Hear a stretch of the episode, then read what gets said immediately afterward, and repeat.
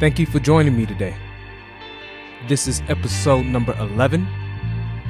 My name is Dale Lott, Junior, and you are listening to A Better Pickup Line, the podcast.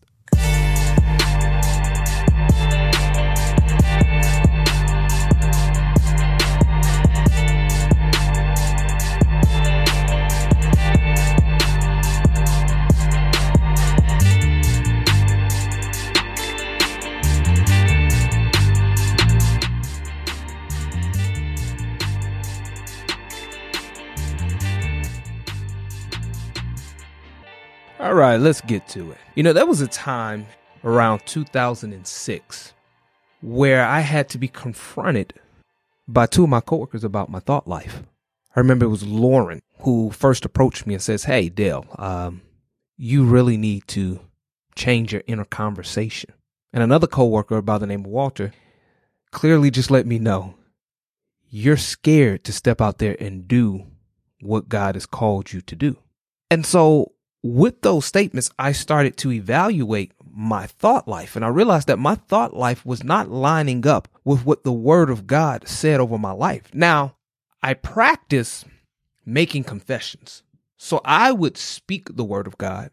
I would thank God. I would sow my seed. I would do all of these things. But what was happening on the inside was not lining up with that. I would, you know, sit there and meditate on those negative thoughts, meditate on those negative feelings. And so it was basically canceling out all of that confession that was coming out of my mouth. It was making it null and void. It was making it empty because it was not what was actually on the inside of me. Now, what I recognize is that if I was going to get to where God designed for me to be, it wasn't just going to be my confession. It was also going to be my thought life. You know, when we got born again, the Bible tells us that uh, with the heart we believed and with the mouth we confessed. So I can't just confess and not believe. And so I had to begin to change that inner conversation, you know, because it was the same way with the children of Israel. You know, when you look at, uh, what is it, Numbers thirteen, I believe it is, where Moses sent out the servant, not the servant, excuse me, he sent out the children of Israel to spy out the land that God said that he was going to give them. Now, when they came back, this is what they said. Ever, all it was twelve spies, ten of them gave a bad report. And only Caleb and Joshua chose to believe what God says. Now, here is what the other ten said. And they gave the children of Israel a bad report of the land, which they had spied out, saying, "The land through which we have gone as spies is a land that devours its inhabitants. And all the people whom we saw in it are men of great stature. There we saw the giants. The descendants of Anak came from giants. And we were like grasshoppers in our own sight. And so were we in their sight." Notice that it was how they saw themselves that became the determining factor as to whether or not they fulfilled God's will for their life, and ultimately how people viewed them. And that's the same thing that was happening with me. My thought life, my picture of myself was controlling me more than my picture of God. Yes, I believed that God was big. Yes, I believed that God was able. Yes, I believed that God was wise. But at the same time, I was not recognizing myself as the righteousness of God. I was not recognizing my authority in Christ. I was not recognizing myself as a son of God. I said I believed those things, but I spent more time considering the alternative. And so now what happens is when there is a battle that comes up, when there is something that I have to do, I have no confidence because I've considered the report of the enemy more than I considered the report of God. And so a lot of times we're all, we're thinking that we need more of God, and that's simply not true. What we need is more confidence in who God says we are. We need more confidence in our ability in Christ, that Christ lives in us, breathes through us, that Christ moves through us, speaks through us, works through us, that he's already taking care of it. And so it's not us trying to do something to get God to do something on our behalf. It's just us walking in who he has already made us. But where does this confidence come from? If we have to have confidence, you know, in Hebrews, it tells us not to cast away our, our confidence. And if we don't cast away our confidence, we'll have a great recompense of reward. But where does this confidence come from? It comes from the positive inner images that we have concerning ourselves or a particular activity. Think about it. It's, it's possible to have a positive inner image in one area because we feel very good about our abilities there.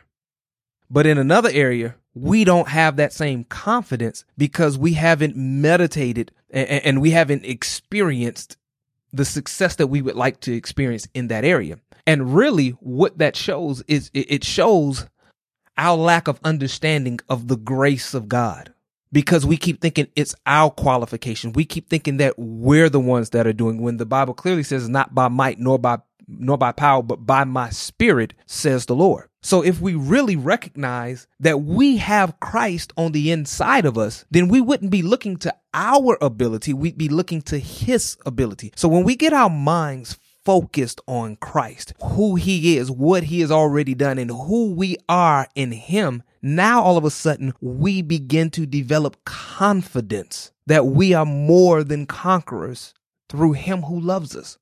And if we have that confidence, there is nothing that can stop us because we're operating in faith. And the only way that Satan can gain a foothold in our lives is for us to operate in fear, for us to operate in unbelief. That's the only thing that can hinder God's word in our life, is unbelief. Remember where he says of the children of Israel in Hebrews, I want to say it's Hebrews four, where it says that they could not enter in into the promised land that he'd already promised them because of their unbelief. It wasn't because God hadn't already said it, wasn't because God hadn't already done it. It wasn't because they were not able. It was because they refused to believe. Okay, so why is this? Why is it that God is hindered through our unbelief, but empowered through our belief? Well, let's take a crash course on the way that the mind works. So we have actually two compartments to our minds. We have the conscious mind. That's where we think. That's where we reason, where we feel our emotions, where we choose, make our decisions. That, you know, at, at this level, we are actually aware of all of the, we're actually aware of the functions of our mind. We're aware of what we're doing. But then there's also a second level that's called the subconscious, where we aren't aware of the functions of our mind. It works autonomously, meaning we don't have to tell our heart to beat. We don't have to tell our lungs to breathe. We don't have to tell uh, our cells to begin to regenerate and to, to, to, all of those different functions of our body. We don't have to consciously think about. They just automatically happen. And so what Whatever is imprinted on the subconscious mind, those thoughts, those emotions, and those feelings that are imprinted on the subconscious mind, they automatically begin to execute themselves. So what we need to do is we take our conscious mind, and with our conscious mind, what we're doing is we are filtering the thoughts that we have. We're filtering all the information that comes in. We're, we're filtering all the information that comes into our subconscious, put it that way, because our subconscious is the creator of our life. Proverbs four twenty-three tells us to guard our hearts with all diligence, for out of it spring the issues, the forces, the situations, the conditions of life. Now, our heart is the subconscious mind. That's the center of us. That's where we believe deep down inside. And a lot of times we say we believe, and that's just a head knowledge. You know, that's believing with our conscious mind. We believe, but it hadn't made it all the way down to the subconscious level. See, your life flows out of you, because the conscious and subconscious compartments of your mind work together to create your life's circumstances. Again, as I said before, your conscious mind is filtering the thoughts, the images, and the words that you receive from internal and external sources. It's basically functioning as the gatekeeper of your mind. Whatever your conscious mind continually sees, imagines, thinks, hears, and says will eventually be accepted as true and become embedded in your subconscious mind. And again, as I said before, once the subconscious mind accepts something as true, it automatically executes it. It automatically brings it to pass in your life. So the thoughts and the beliefs that you feed your subconscious mind, They become the blueprint for your life. Okay? Your subconscious is tasked with the responsibility responsibility of producing those blueprints that are created for it. Think about it. You will have someone who always thinks negative thoughts. And if you pay attention to their lives, those things that they already think, if you ever notice, it always comes to pass according to their thoughts. If they think they can't find a good man or they can't find a good woman, notice that they never do. If you see that they believe that they can succeed in this area, notice that they do. If you see that they believe that they are a failure, you notice that they keep failing. Why? It's because that is what is imprinted on their subconscious mind, and it is automatically executing itself, you know, w- without their input.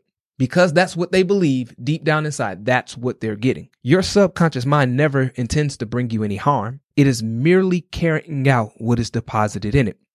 Your conscious mind is the farmer, and your subconscious mind is your garden. So you see, the subconscious mind is not going to argue with the conscious mind. It doesn't reason. It doesn't understand jokes. It doesn't recognize sarcasm. It doesn't translate figures of speech. It merely brings into existence what is deposited in it. So your first task is to make sure that you guard your heart. You guard your heart by uh, you guard your heart by taking note of what is going in through your ear gate, I should say. What's going in through your eye gate.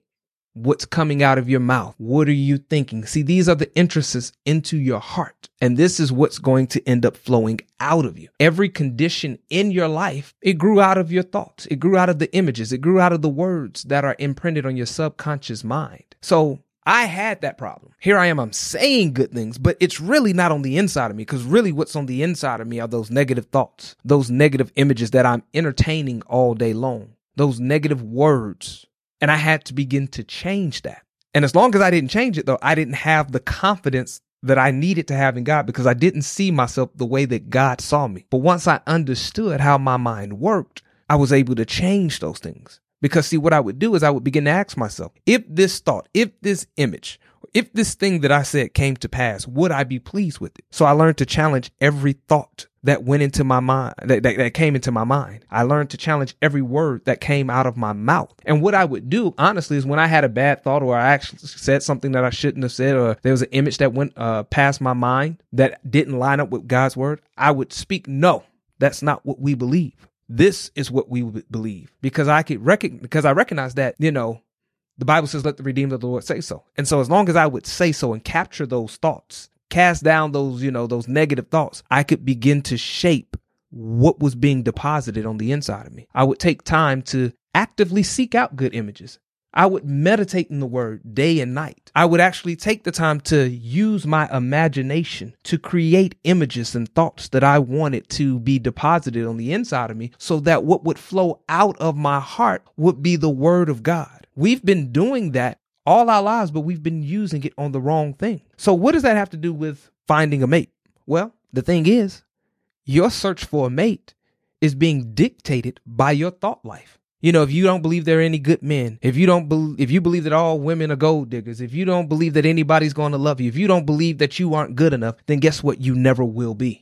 So you have to begin to change what's on the inside of you. When you believe there's a shortage of good men, there will be a shortage of good men in your life. When you believe that women uh, don't respect you, or that you are too nice, or that, you know, all of these negative things, that is what is going to be prevalent in your life. So you have to begin to direct your mind. You have to begin to be purposeful about what you put in your mind. Remember, Proverbs twenty-three and seven says that as a man thinks in his heart, so is he. Now, what does that tell us? It tells me, at least, that what I put in my heart determines the way that I think. And the condition of my life is going to line up with the condition of my thoughts. I have to be intentional about what I think. So if you want to do that, to begin to change what's in you, what are you going to have to do?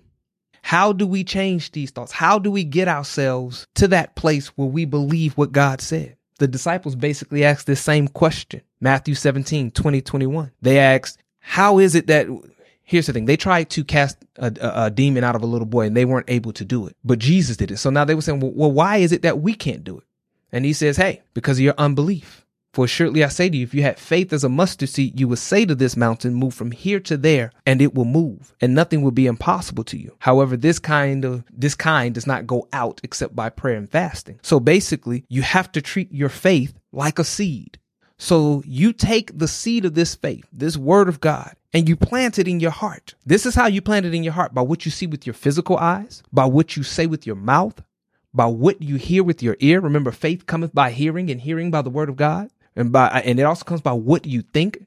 And, and when I say what you think, I mean your thoughts and your imaginations. That's why the Bible tells us to meditate on the word day and night, that we may observe to do according to all that is written therein. Then we will make our way prosperous, and we will have good success. That's Joshua one and eight. So you're going to plant that word in your heart. And then you're also going to guard what is in your heart. You're going to guard your heart. Well, you've planted that seed, I should say. You're going to guard your heart by guarding what you see with your eyes, by guarding what you say with your mouth, by guarding what you hear with your ears, by guarding what you think about, by guarding what you imagine with your mind, by guarding what you do, because we got to remember that what we do creates habits, and our habits create us. Now, if we continue in these things, we're going to see change. We're going to see a thirty percent change if we give, or excuse me, thirty-fold change if we give thirty percent of our heart to change. Six, uh, thirty, uh, sixty-fold change if we give sixty percent of our heart to change. But if we give, we're going to have a hundred-fold harvest if we give one hundred percent of our thoughts, our, our uh, imaginations, and our words to change. That's what you have to do. Now, remember, this is the same principle that was used by Abraham. Romans four, twenty, twenty-two. Talking about Abraham, he did not waver at the promise of God through unbelief, but was strengthened in faith, giving glory to God and being fully convinced that what he had promised, he was also well able to perform. And therefore it was accounted to him for righteousness. See, when God promised Abraham that he would multiply his descendants as the stars of the heaven and as the sands of the sea, Abraham meditated on that word day and night, constantly looking at the stars, looking at the sand, speaking that word, hearing that word, pondering that word until he became strong enough to act in accordance with that word. A lot of times you're so busy trying to change your actions when you need to change your thoughts. And when you change your thoughts, change the imaginations that you have, change what you're speaking, change what you believe, it will automatically change what you do. What you do should flow out of your thoughts, should flow out of your belief. And when it and when that happens, there is power and effectiveness to your actions. Because if you try to do it any other way, that is self-effort, and it will just lead you to frustration because you will not get the results that you want. It talked about the children of Israel, uh, I want to say it's in Romans, where it says they were seeking their own righteousness. It says they didn't attain to righteousness because they were seeking their own righteousness. But now, when you decide to do it God's way, by putting his word in your heart, by thinking about his word, speaking his word, imagining his word, all of a sudden it changes your belief system. And then your belief system begins to change the way that you act. So it's like, how do I know when I truly believe this word? Well, you, you, you're going to see evidence in three areas. First, you're going to find out that you become quick to obey. That's the same thing we saw with Abraham. If you read Genesis twenty-two, one through fourteen, when God asked him to uh, sacrifice his son, notice he was quick to obey. The second thing that you're going to find out is that you possess new thoughts and images. That's exactly what happened with Abraham. Hebrews tells us that during this exact same time, he had already, you know, received his son as being raised from the dead in a figurative sense. The third thing that's going to happen is you're going to speak differently. That happened with Abraham when he told his servants, hey, me and the lad, we're going to go up and worship and we're going to come right back. And this, and when Isaac said to him, hey, um, dad, where's the sacrifice? He says, God will provide for himself a lamb for the sacrifice. So all of these things begin to line up with what he believed because of his meditation, because he took hold of the compass of his life, which is his mind, his subconscious mind, or as some people say, his heart. And he chose to believe what God has said. And he guarded his heart against anything that contradicted what God has already said. So now as you're believing for a husband or you're believing for a wife, you're going to have to guard your heart against every bit of information that is contrary to what God has said. And now this, the, the, the, this information that's contrary will come from external, sources and also internal sources. So you have to pay attention as well to what you're thinking, to what you're imagining, to what you're feeling, to what you're saying.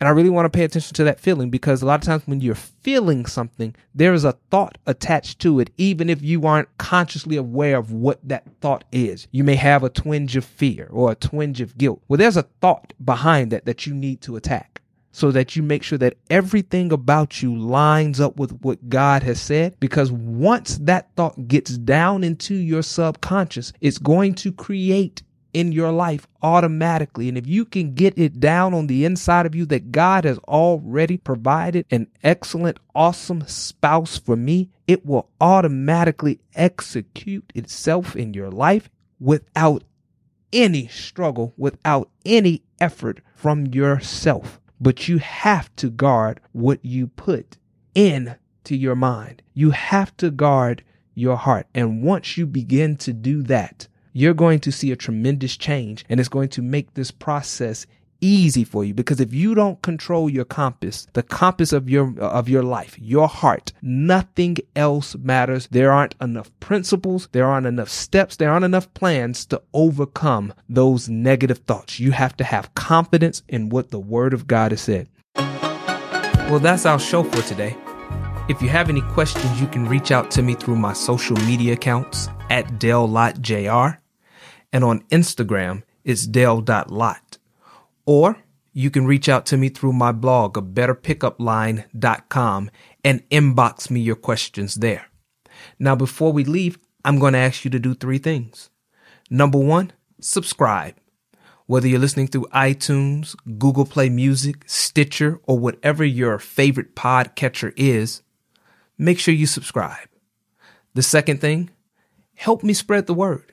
If you're consuming this podcast through Facebook or YouTube, like, share, comment. Make sure you tell somebody who you think this podcast would be a benefit to. The third thing I'm asking you to do is visit Dale Lott dot org. If you'd like to invite me out to your church, your convention, your conference, your organization, whatever your function is, you would like me to come out and speak, you can find all the information on Dale Lott dot org. As well, there's information about my book, In That Land: A Seed Time, and Harvest Approach to Finding a Wife. And I'm going to ask you to purchase that today. And with that being said, I want you to have a great and awesome day. And join me next time on A Better Pickup Line, the podcast.